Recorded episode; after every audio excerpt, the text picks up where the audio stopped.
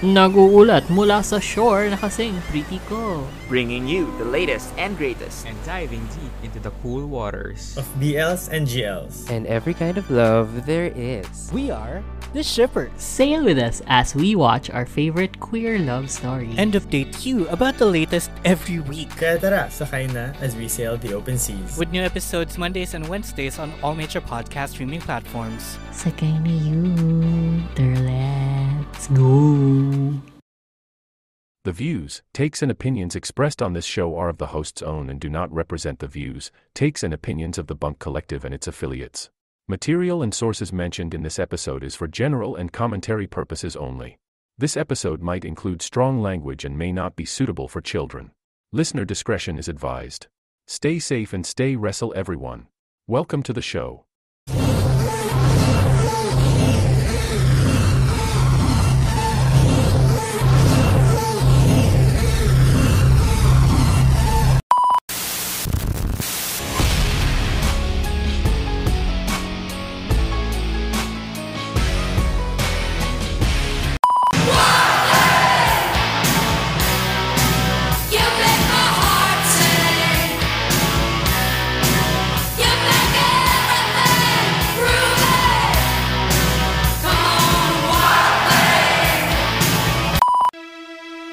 Welcome to your unfiltered Tagalog Wrestling Podcast.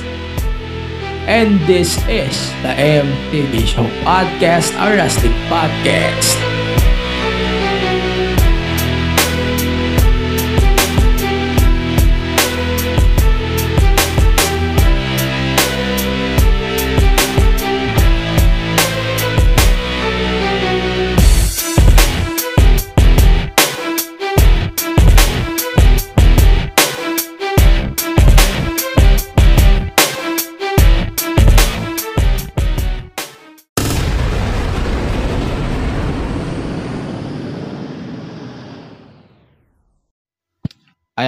So, first thing foremost, here on the show this week, we are sending our condolences to the family of Ken Cypher as her mother died earlier this week. So, uh, in behalf of the show and the whole Bong Collective family, we are sending our condolences to the family of Ken Cypher sobrang pinagdarasal ko po ang inyong pamilya at siya na po ay she will rest in peace. Ayun. So, bago tayo magpatuloy sa ating regular programming on this special comment, complimentary episode natin ngayong linggo. So, uh, pag-usapan muna natin yung mga marami-raming bagay. So, on this episode, we are recording this episode on the day of MWF Noche Buena. So, may di na ako magpe-predictions ng Noche Buena kasi on the spot na to, eh, day na to ng Noche Buena. So, kung i-release ko to, wala nang sense. Kasi airing na yung Noche Buena, probably habang kayo ay nakikinig sa akin ngayon, habang sinasabi ko kung ano yung prediction ko, yung prediction ko ngayon, sa akin na lang yun. Pero, sabihin ko naman kung totoo ba o nagkatotoo ba yung prediction ko na feeling ko hindi na baka manalo ang oro oro plata mata. Yun lang naman ang prediction ko oro plata mata might win the MWF title. And medyo naglilining ako obviously kay JDL Jake De Leon. If nasa all star yung mananalo feeling ko hin it's possibly still Fabio pero medyo mas nangingibabaw talaga si Jake. Si Jake De Leon talaga yung mananalo sa MWF Noche Buena. Kung gusto niyo mapanood yon, syempre panoorin niyo na lang sa Gank o kaya sa uh, Rock of Manila once it airs soon. Once, once it airs soon. So, ipabangan niyo na lang yung MWF Noche Buena sa rank sa Gank o sa iba pang platforms ng MWF. Ayun lang naman.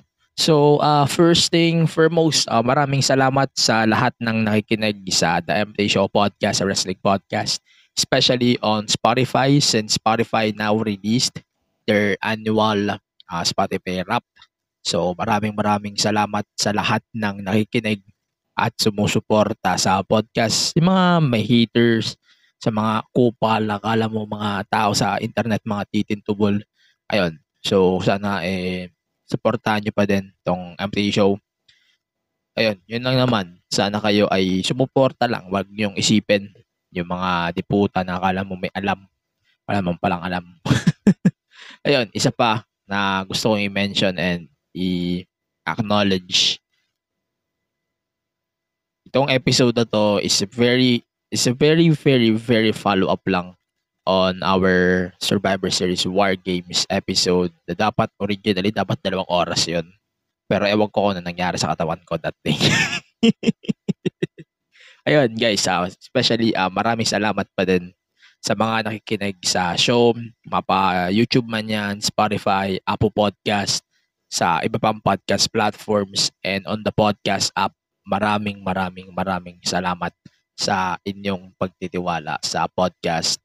Especially on YouTube and Spotify, lalo na sa mga nakikinig through Spotify podcasts, lalo na yung mga nakasama sa top, mga top-top na yan sa Spotify rap. So, sana naman i-share nyo naman yung Spotify rap niya sa akin para masapa ko kayo ng isa sa Noche Buena. Ayun na nga, ah, hindi na tayo magpapatagal. So, umpisa na natin tong episode na to. Kasi ito yung pinaka na-miss ko sa last episode. So, ito yung Continental Classic. So, they released the whole lineup for this year's Continental Classic.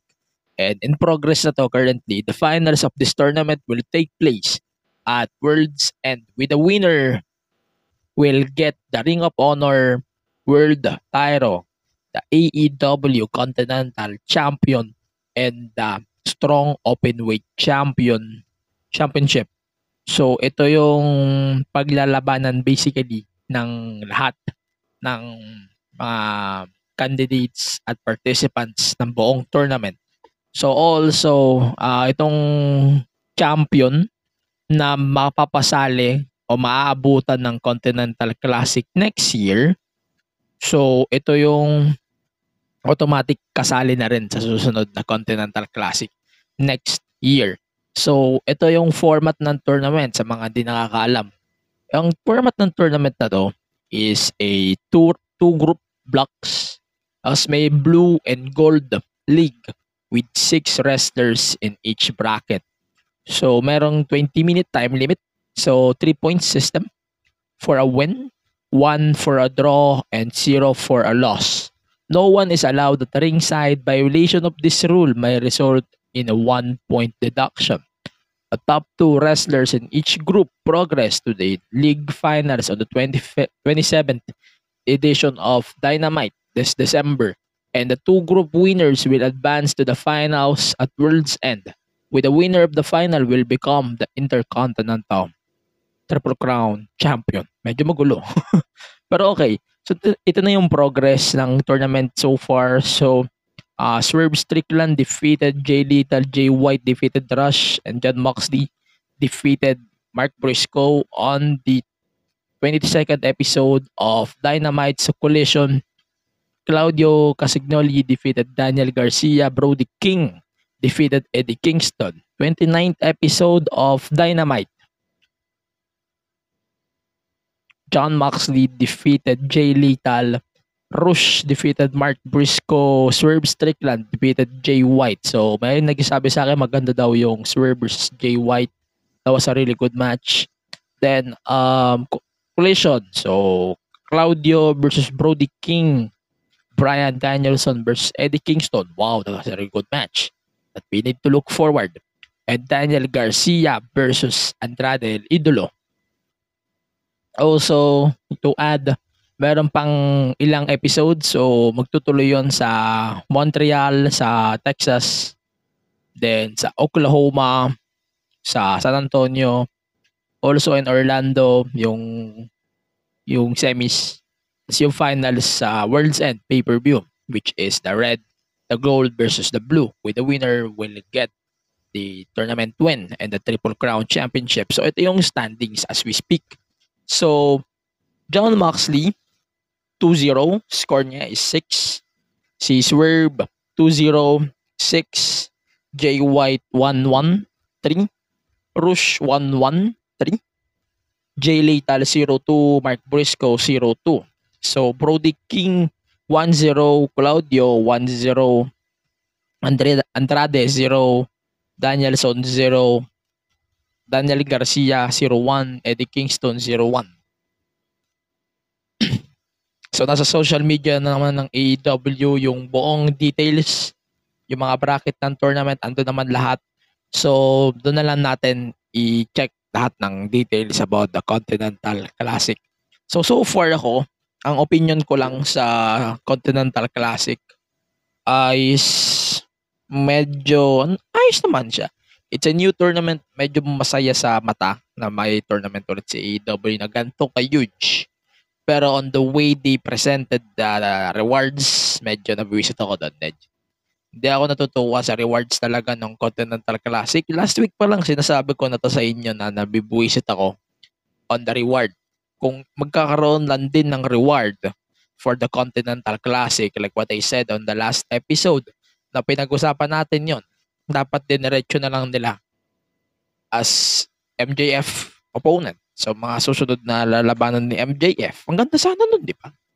Hindi yung magbibigay ka pa ng bagong championship para lang dito sa tournament na to.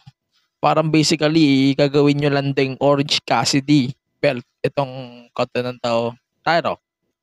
Pero the idea naman of forming a new championship will always be nice in AEW. However, there's a lot of titles na in AEW. So medyo din natin kailangan ng isa pang mid-card title eh. Yun ang problema ng AEW. Sobrang inconsistent mag-book ng Tyro pictures except sa TNT Tyro. TNT Tyro is definitely the most consistent one so far in the television. So, yun yung wala akong problema. Salamat Christian Cage. Pero, ayun, uh, aside from that, yung picture talaga sa ibang Tyros ni AEW, let's include the word Tyro, medyo magulo. Medyo magulo talaga at nabibwisit ako kung gaano kagulo yung Tyro picture ng AEW if titingnan nyo siya in a bigger picture. Okay, so discuss na lang natin yung mga nangyari this week on Dynamite. So we have John Moxley versus Jay Lethal. So ito yung match na basically na-focus sa pagkakaroon ng 2-0 ni Brian or ni John Moxley.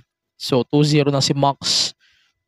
So he won then the two wins na siya technically. And then that was a really good win. So like um actually Jay Little naman really deserves the push here. Pero ito yung feeling ko na ito yung mas feeling ko na kailangan talaga ni Max manalo.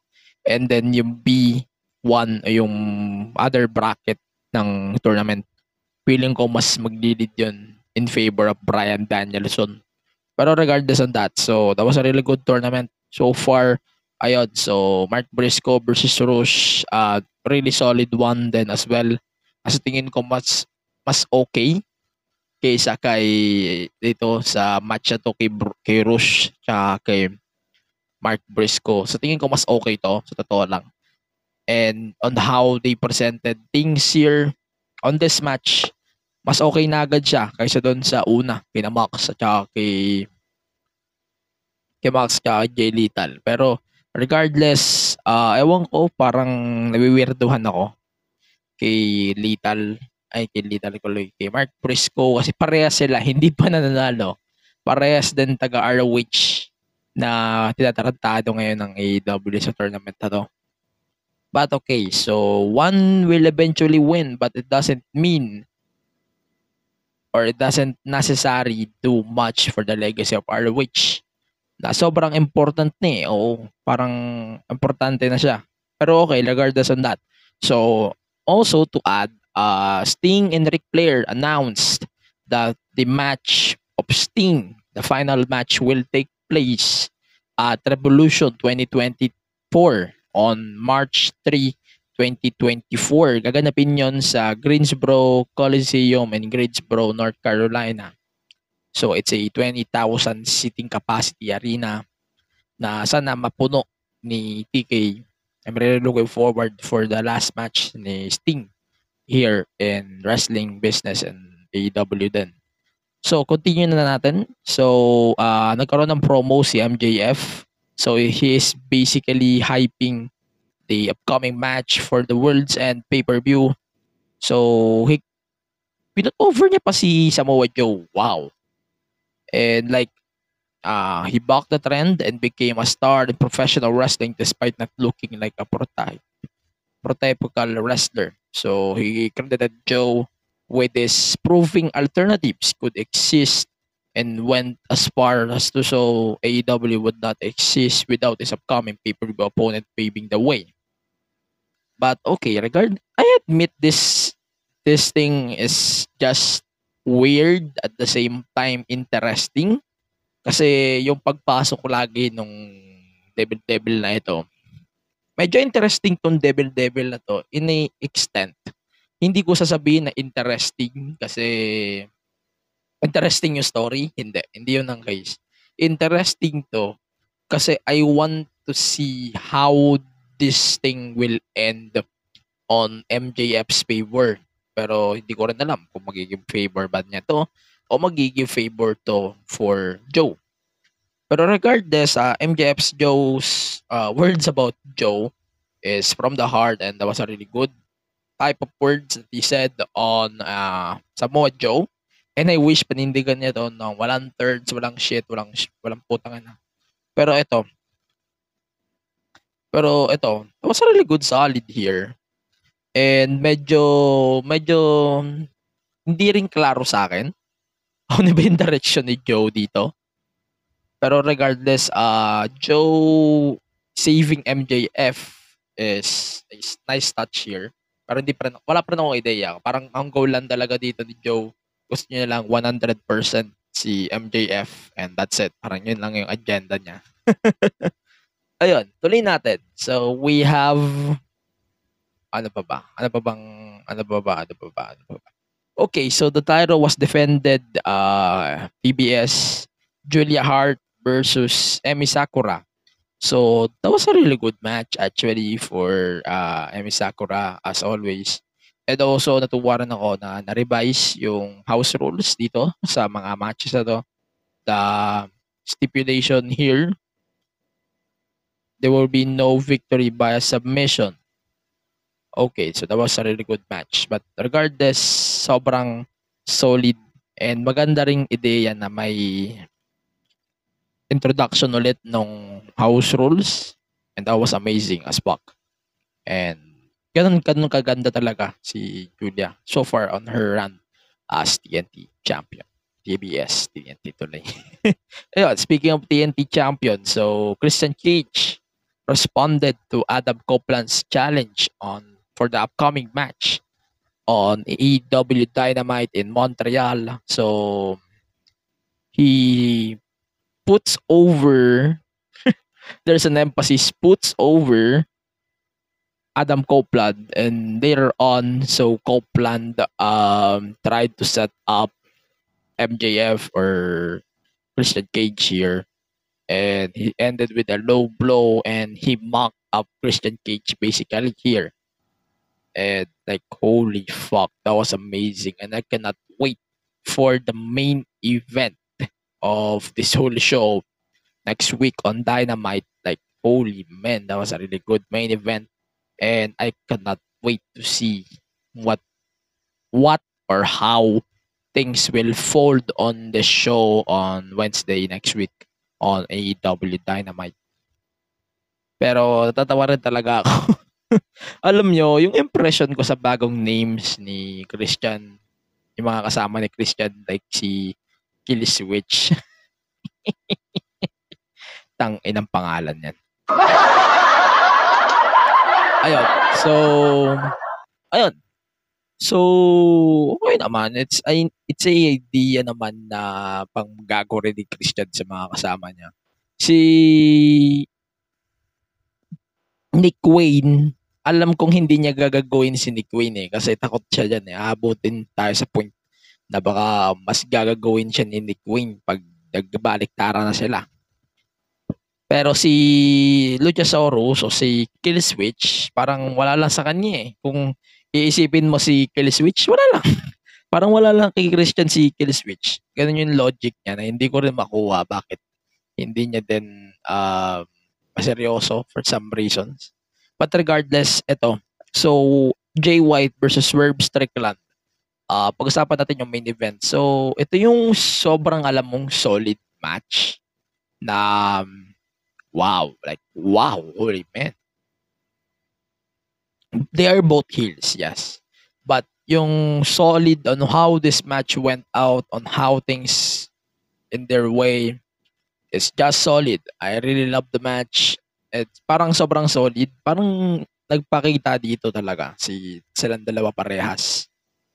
Parang sobrang gandang iba to na argument na aside kay MJF, si Swerve at si Jay White, yung mga sa tingin ko, mga matitinong pangalan na pwedeng pumalit kay MJF as successor of his run, no?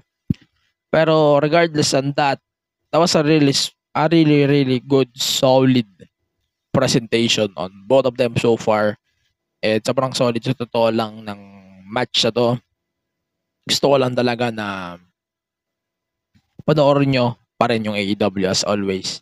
Ayun, content, tuloy natin yung Continental Classic. Okay lang. Ah, okay lang talaga. So far, yung Continental Classic, yung matches na focus doon, mainly.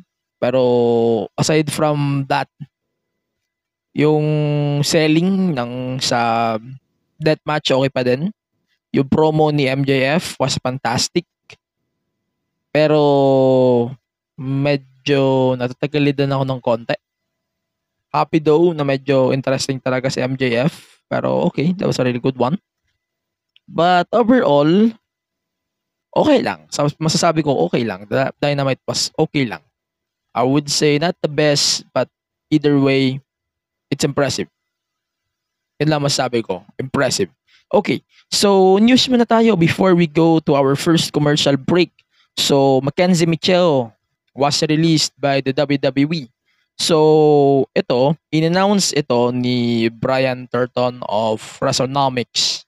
He said that WWE has laid off more corporate employees today, according to many people at the company. The following layoffs of more than 100 employees in September following the closing of the TKO merger.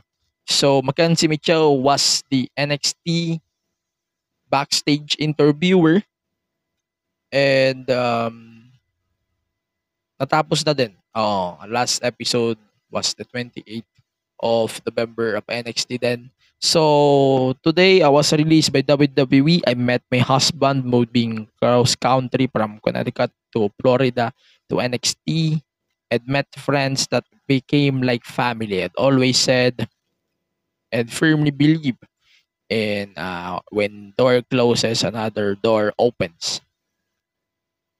And yun na yun. So, Big Joseph made a statement on her release then. And yun, sobrang nakakalungkot. Mackenzie Mitchell is one of my favorite interviewers then sa WWE. Medyo masakit in a way. Kasi I really love her during her Impact run. And now following her in the WWE is no-brainer to me. Pero itong release niya sobrang sakit kasi as a impact guy as well, medyo mataas yung impact sa akin ng release na to ni Mackenzie Mitchell. Pero like what I said here or like what we're saying here as always, we are wishing her for her, future endeavors at sana makabalik siya sa Impact or TNA pagdating ng February or January. Ayoko mag-AEW siya. Mas gusto ko lang talaga mag-TNA siya. TNA has a bad, bad uh, backstage, the backstage interviewer right now. Sana makabalik si Mackenzie John. Mackenzie Don, wag mo na siya mag-AEW kasi fuck Rene yung Rene Paquet. Hindi, alam nyo naman, yung AEW, mga backstage interviewer ng AEW, yun talaga mga ayaw ko talaga yung mga hindi ko trip. Pero, Mackenzie will be great in TNA once it rebrands back from Impact Wrestling. Magandang bagay si Mackenzie doon sa Impact brand. And para na rin siyang bumalik sa Impact TNA. Okay. So yun lang naman. Uh, wala naman na tayong ibang information aside from the releases. And it's more on a normal thing since it's a continuity naman ng merger between WWE and UFC sa TKO, no? So, it's very normal na to see that we are getting these releases as soon as we can. Like what I said, we're giving best wishes to Mackenzie Mitchell and to everyone in the WWE na na-release din for their future endeavors as well on the company as soon as we can, as soon as we know it. Also, uh, to take note pa kami mga iti-take note pa tayo wala na. Okay, good. So, yan lang naman. So, for now, uh, we're just going to take a short break and pagbalik natin, pag-uusapan natin yung mga iba pang balita within the WWE. Pag-usapan din natin yung return ni CM Punk. Iisa-isahin natin yung buong promo ni CM Punk. And pag-uusapan natin yun on this episode, on this whole episode kung ano pa yung mga pwede nating i-expect on the whole WWE run ni CM Punk in my own expectation and my reality too. So for now, uh, we're going to ask to you guys stay put until the end and we're going to do some announcements as well for the Bash Awards 2023 para medyo mag-steady na rin tayo sa mga gagawin natin at sa mga hakbang pa natin until we end the year with the Bash Awards 2023. For now, uh, we'll be back. Uh, we're going to take a short break and I hope you guys can stay until the end. Let's check our bunkmates here on Bunk Collective. Annyeong, we are One to Sarang. Your next favorite Hallyu podcast. We talk K-drama. Mandaming kilig oh every Oh my we God. K-drama. We also talk K-pop. Ah. Yung feeling ko sa 17 na they bring me so much happiness. And we live to entertain. What you gonna do when Dicky steak in front of Check us out now on Spotify and Apple Podcasts. Also on YouTube. Join us sa Tawanan at Kwentuhan from One to Sarang. Sales, profit, and engagement na naman ang usapan? Hey guys, Matt and Lance here. Corporate guys rin kami at pagod na rin kami sa ganyang usapang office. Ibahin naman natin ang mga kausap natin. Listen to guests from careers beyond the corporate scene with the Project Offbeat Career podcast. Imagine talking to historians, gamers, teachers, and the like on how they live differently and succeed in their unconventional careers. Baka sakali, ito naman ang sign to pursue your passions. Kita-kits sa Spotify, Apple Podcast, and YouTube.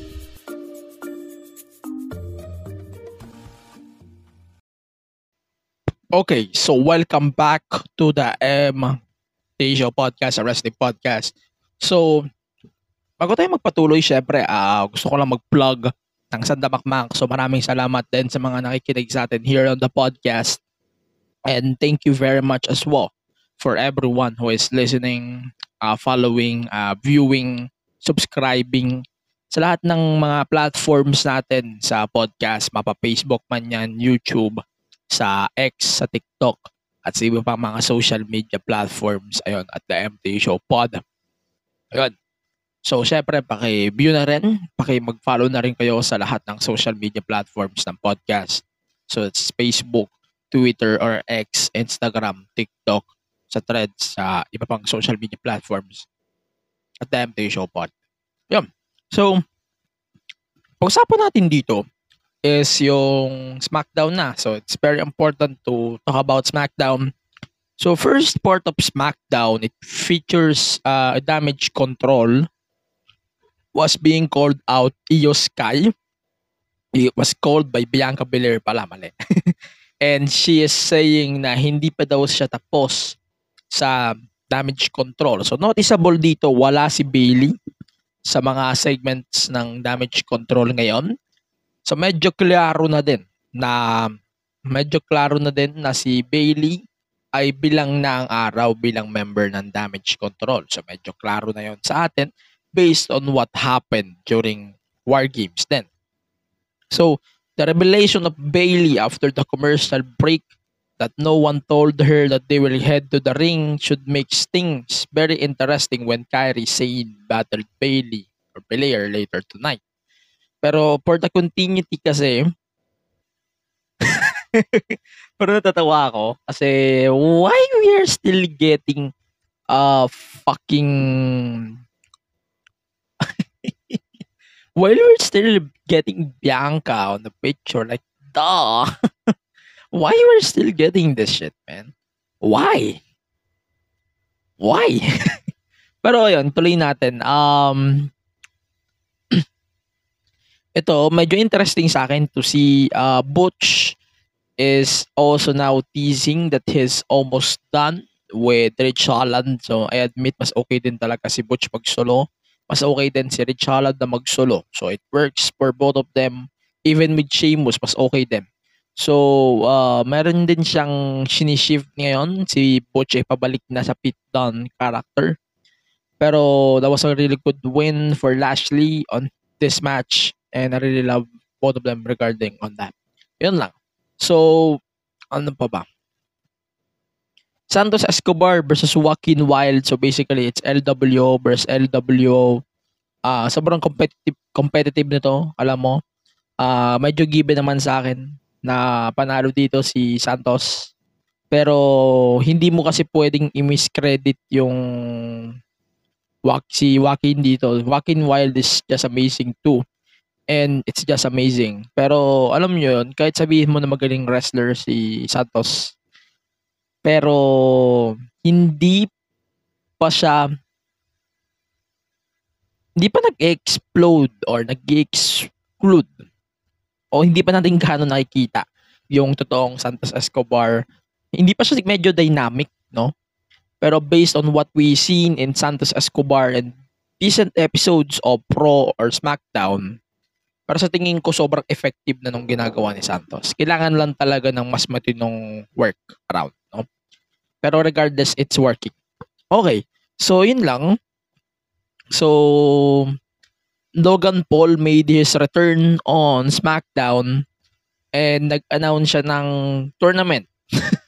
so, it's another tournament. So, fucking tournament. So, it will be an eight-man tournament with the winner will fight Logan Paul next. So, tournament na to. So, it, it will be composed of Santos Escobar, Dragon Lee, Karrion Cross, Bobby Lashley, Grayson Waller, Austin Theory, and isa pang unnamed opponent. And Kevin Owens, of course.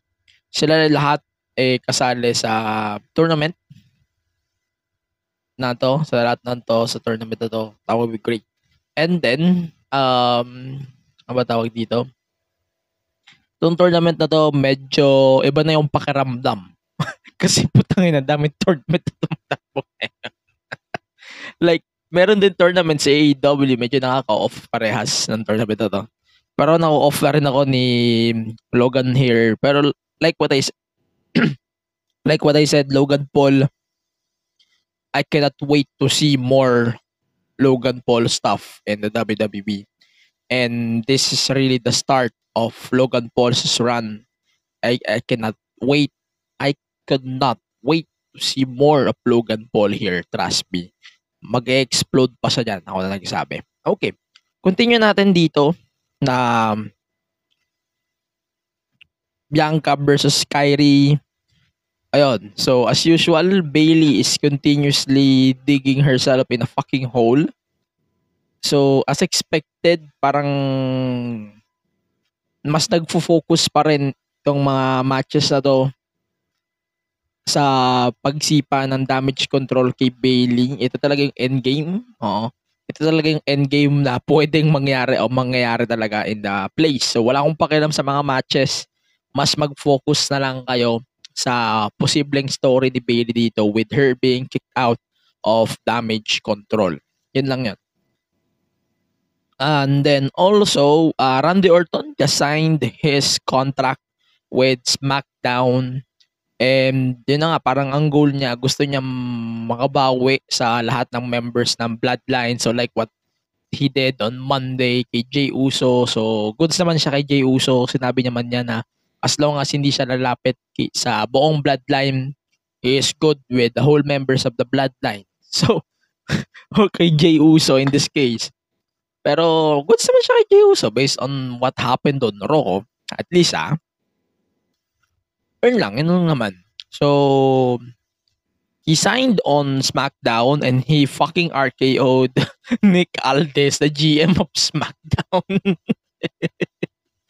As expected, hindi na ako nagugulat sa mga ganito. Pero yes, sobrang fast pace niya. Straightforward Randy Orton. Um, like, Aldis can take the fucking RKO really well. Better than the rest.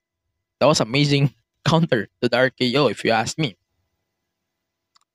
And wow, I cannot wait to see how things will fold up on this thing, on this stuff with uh, WWE be signing Randy exclusively to SmackDown and possibly CM Punk exclusive to Raw. Or currently free agent naman siya, no? Na ratings ratings mover CM Punk thing that they're doing here. But it's very understandable, no? Logic to logic lang naman yan. So SmackDown next week will be featuring CM Punk them. Ito yung sa tawag dito tribute to the troop special episode of SmackDown. But okay. Okay, I can, I can give that one shot. Okay. So, tuloy natin to. So, obvious naman sa akin. Sobrang over ni fucking LA Knight dito sa show na to. Like, parang sobrang random na ng mga pasok likely ni LA Knight. Sana magkaroon siya ng matinong moment soon hindi ko sinasabing WrestleMania, pero sana magkaroon siya ng matinong moment na magpop-up talaga tayong lahat kay LA Knight. Pero yun, overall, the SmackDown is okay. May continuity lang with Randy signing with SmackDown. Bailey being out of damage control, may continuity din doon. Which is good. Then yung kay Paul Heyman, definitely. Though, tsaka yung kay Logan Paul announcing the tournament. Yun lang naman, yung medyo may development si WWE sa SmackDown so far. Like aside kay CM Punk, wala naman na masyadong big deal sa SmackDown o sa Raw. Pero sige, pag-usapan na natin, isalangan natin yung mga nangyari sa Raw. Let's start with CM Punk. So CM Punk, kung ano yung sinabi niya, so he said that it looks like hell froze over. And that's a hockey reference. And di ko na get kasi di ako hockey fan. So he has been changed and he's finally home and holy shit. That was amazing. Uh, he said his wife, AJ Lee, doing well and send, sends her regards and that he was welcomed back with okay, open arms by almost everybody. Okay, so he said that his wife, AJ Lee, is doing well and sends her regards and that he was welcomed back well with open arms by almost everybody. Like, holy man, that was amazing. Um, ito sabihin ko lang, yung promo sobrang tame. Yes, sobrang straight up niya. Straight to the point, tame. Walang shoot sa AEW, which is not surprising. Hindi rin siya patama kay TK, hindi rin patama sa ibang company. Very straightforward. As in. This Raw, very straightforward talaga. Yung promo na to ni Punk, very straightforward. Pabitin din. sa totoo lang, pabitin din. Uh, marami pa tayong aabangan na Raw with CM Punk appearing more and yung possibly slowly storyline with Seth Rollins yun ang aabangan natin in the next couple of episodes ng Raw. Interesting siya kasi medyo slow burn pa. Hindi siya yung binibigla. Maganda siya kasi 2 weeks, 2 months pa naman ng build of going to the Royal Rumble. So it's a good thing to me. And wala naman akong issue. Wala akong issue sa ginawa ni Prank, ni Punk ngayon na promo.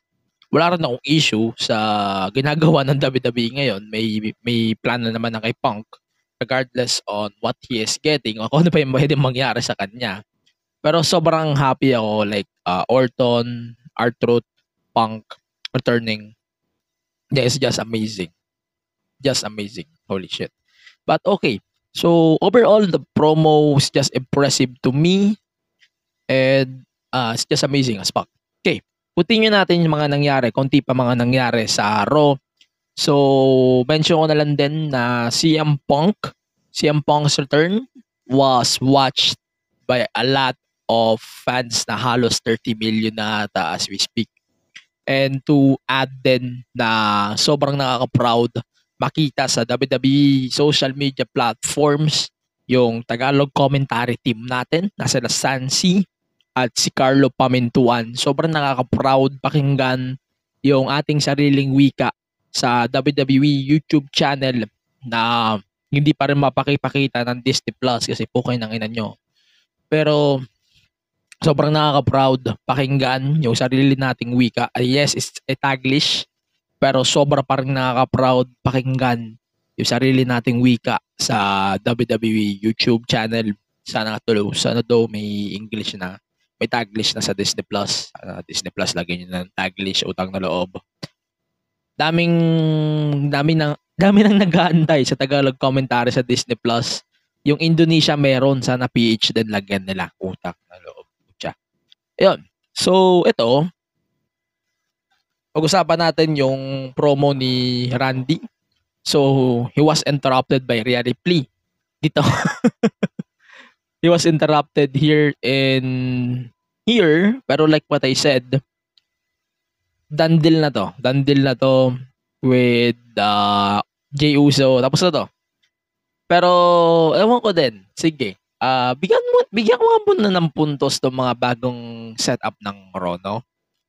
Yung promo na bago ni Raw, yung team na team muna, sige, bago yung promo. Yung team ng Raw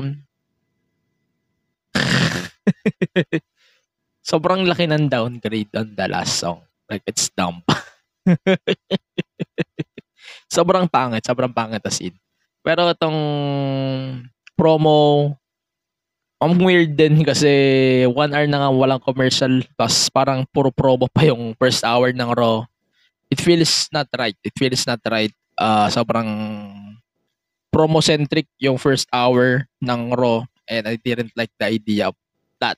That's for sure.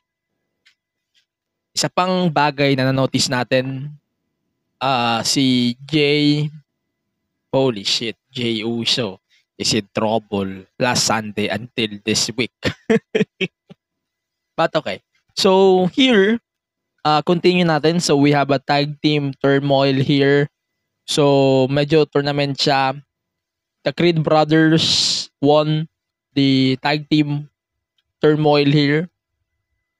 And sobrang ganda rin talaga ng move na to with um, basically pakitain pakitain ipakita yung promo ni Orton at saka yung buong tag team turmoil dito is just amazing and it shows more na mapapakita nila na yung tag team division may pake sila. So it's all good to us.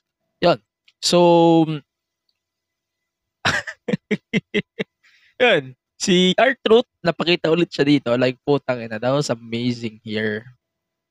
I cannot to see more of R-Truth here. Although, it's a mistake din sa akin na Ivy Nile is not wrestling. Sana mag-wrestle na ulit siya. I cannot wait to see more of uh, Ivy Nile here. Okay. So, isa pang match na maganda dito. So, Ibar versus Bronson Reed. This match was amazing. Holy shit, man. Uh, this match is just amazing. Pero wow, I cannot wait to see more of both of them here on the bed. Okay, so Cody Rhodes announced his uh, participation in the Royal Rumble match next year. Wala akong pake kasi di, siya rin naman yung mananalo. Ayun, so Shinsuke Nakamura attack Cody on this promo. So yeah, Red Mist. Yun, yun lang. Pero this match was so fucking good here. Like, holy shit, it's just so good. Nakamura's promos in Japanese are just amazing. Sa totoo lang, sobrang ganda ng promo na to ni Nakamura. Sa totoo lang, one of the best promos to ni Nakamura kung ako yung susumahin dito eh. No? Pero yun, ano pa ba? Uh, so we have a tag team titles match between Chelsea Green and Piper Niven versus Natalia and Tika Knox. Mm, okay, yun lang. yun lang, masyadong di naman interesting. Okay, so we have here uh, Seth Rollins versus Jey Uso is set for next week's Raw. Yun lang. Wala naman masyadong abangan sa dalawang to. Mag-set lang naman to sa appearance ni Drew. It will lead for a title match at the Royal Rumble. Yun lang. Yun lang sa akin. Wala naman ako masyadong abangan sa feud na to. Yun. ano pa ba? Yun na, sinasabi ko na yung thought ko ha. At least medyo honest ako. Straightforward din. Um, medyo slow burn din. Slow burn din yung binibuild nila ngayon kay Seth being the next feud for CM Punk. Pero okay. Pero okay, I cannot wait to see more of that. Okay. Ano ba ba tuloy natin? So, main event of this week's Raw is basically Orton versus Dominic Mysterio. Like, wow! Dominic. Dominic. Dominic is just amazing. But okay, I understand. Um, si Dominic dito talaga po, man, he is may MVP talaga aside kay Christian Cage when it comes to being assholes and it works more on both of them this year. So Dom and Christian talaga nagdidikitan talaga sila. Oo, legit. Yun. Yun lang. Yun lang naman sa akin for Raw. Um, wala naman tayo masyado pag-uusapan pa sa Raw. Let's go to NXT. So NXT, medyo nagra-wrap up na lang sila ng mga builds for next week's deadline. So pag-usapan natin yung deadline sa susunod na episode ng show. So ito, we have a title match. Uh, Tony D'Angelo versus Tony D'Angelo and Stacks versus Angel Garza and Humberto Carrillo. this match was, man, that was a really good match. So, totoo lang. Pero gusto ko na talaga makasama sila sa stable ni Santos Escobar sa main roster ngayon. Ready na sila makabalik ng main roster. I swear, yung gimmick nila ngayon, it works more na on them. So, that was a really good fun stuff for both of them. I cannot see, I cannot wait to see more of Angel Garza and uh, syempre kay Humberto Carrillo na rin. Yun. Marami pa tayong aabangan sa dalawang to, especially with them possibly joining Santos Escobar. Yun. So, Kiana James versus Kilani Jordan, medyo nag-aabang ako. Nag, I'm really looking forward here for Kilani winning the whole thing. Itong buong tournament na to. Like, wow, holy man. I cannot wait to see more of Kilani Jordan here. Pero even though pansin din natin na medyo less appearances si Lola Vice eh, no? Lola Vice won the tournament na breakout and sobrang bihira ko siya makita sa screen lately. Ewan ko bakit. Pero sana magkaroon din sila ng shot on Kilani here. I cannot wait to see more. Okay. So, si, ano ba ba? Si Kilani Jordan, siya yung first pick ko so far to win the breakout. Eh, pero ito, gusto ko rin gawin sana nilang heel din si Roxanne. Sana abangan natin yung heel turn niya anytime soon. I cannot wait to see more here. Yun. Yun lang naman. Okay. Ano pa ba? Katin ang pa ako. Bullshit. So we have here another uh Iber Survivor challenge. So it's Braun Breaker versus Eddie Torpe. I admit this match is more on a one-sided match na na-focus din kay Braun Breaker. Yun, hindi naman siya ganong special pero regarding on that, that was a thing na kailangan pa natin i-look forward. Okay. So here, Andre Chase addressed the investigation on Chase U on gambling and misuse of college funds. So the professor admitted all accusations were true and he was working to get the university out of debt. So maganda yung detailing nila sa ano ba tawag dito? Maganda yung detailing nila so far with this storyline ni Andre Chase. This is definitely one of my favorite storylines right now in NXT. And I cannot wait to see how it evolves or how it expands or maybe kung paano ba siya matatapos. Marami pa tayong abangan sa storyline na to. I cannot wait to see how Thea Hill will react more on this. Thea Hill is my MVP of Chase You, I swear to God. And mas gusto ko pa siyang magwala. mas gusto ko pa siyang magwala sa screen kaysa magkaroon ng matches. okay. So, Ethan uh, I- Nathan Fraser versus Ilya Dragunov ng Tyro to. Pero, okay, that was a really good match. I admit, sobrang solid din. Pero, natatawa rin ako. Corbin appeared on the Titantron. Uh, meron siyang ticket for Germany for the NXT Championship. They're going to have a match next week to deadline din, no? May match din sila next week. Yun. Yun lang naman. Then, ano pa bang pwede natin itignan pa? So, Lexis King versus Brooks Jensen. Wow, wow, wow, wow, wow, wow. Wow. Bro, Dick, seryoso, yung tong ganap ngayon ni Lexis King is just amazing. Sa totoo lang. Um, medyo ano pa, medyo flat, may sa flat line pa sa akin. Pero marami pa tayong aabangan, panigurado on his end.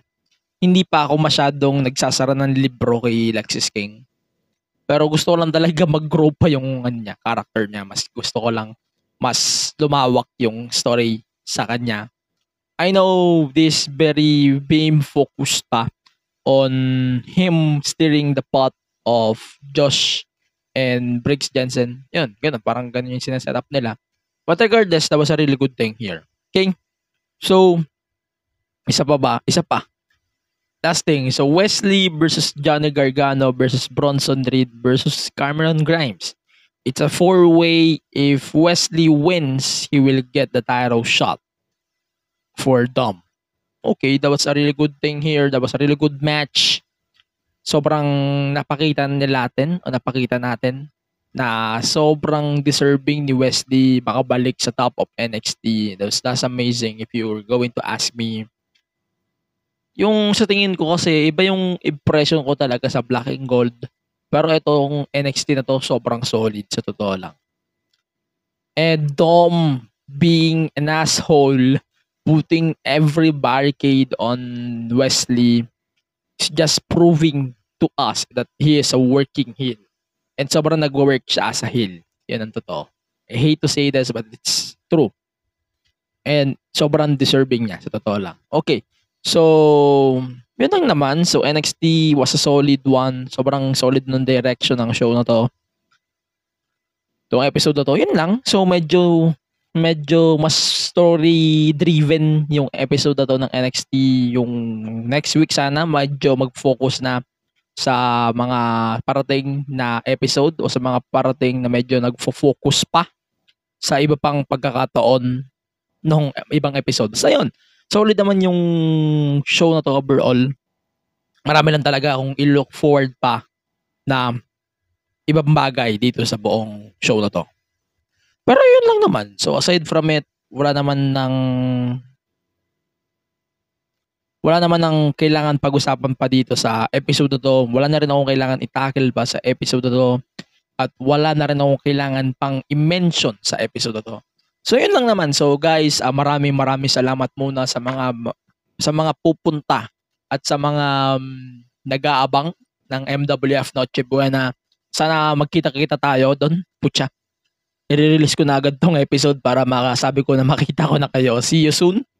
And yun lang naman, sana paki-follow ng podcast sa lahat ng social media platforms, Facebook, X, Instagram, TikTok, Twitch, at sa iba pang podcast platforms at the MTG Show Pod. Paki-follow na rin tayo sa Spotify, Apple Podcast, Google Podcast, Deezer, and the rest of the podcast platforms. And on the podcast app, paki-follow na rin ng lahat ng ating mga social media platforms. If you want to support the show, please do so. Paki-follow naman ng lahat ng social media platforms natin dito sa podcast. And also, paki-subscribe na rin ng ating YouTube channel. So, it's youtube.com slash at the MTG Show Pod for more content and yung mas kompletong content when it comes to our podcast. Also, paki-follow na rin tayo sa um, Patreon if you want to support the podcast on Patreon patreon.com slash the MTG Show Pod. Yun. So, picks of the week natin. So, obviously, yung pick of the week ko is yung kina um, Swerve at saka Jay White from Dynamite at saka yung four-way from the North from NXT. North, North sasabihin ko.